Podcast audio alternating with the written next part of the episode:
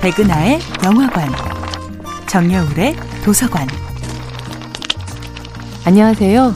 여러분들과 쉽고 재미있는 영화 이야기를 나누고 있는 배우 연구소 소장 백은하입니다.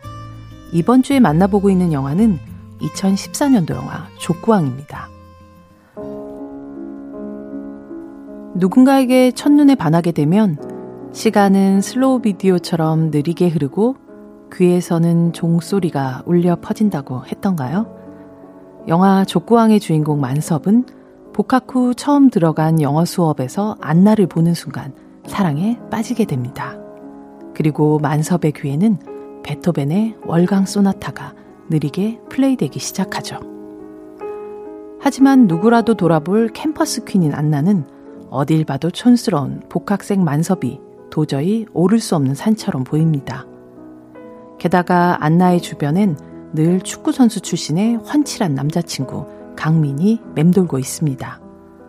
이 상황에서 만섭의 방식은 간단 명료합니다. 안나와 강민을 향해 다가서서 혹시 두 분이서 사귀시는 겁니까? 라고 묻는 것이죠. 괜찮아. 골키퍼 있다고 골이 안 들어가는 건 아니니까. 라고 말하는 만섭의 태도는 주제 파악을 못한 자의 무모한 자신감이라기보다는 내 심장이 향하는 방향을 정확하게 아는 자의 정직한 응답처럼 들립니다. 안나 씨는 만약에 과거로 돌아갈 수 있다면 뭘 제일 하고 싶어요? 저요? 공부 열심히 해서 서울대 가고 싶어요. 저랑은 좀 다르네요. 그래요? 전 사실 미래에서 왔습니다.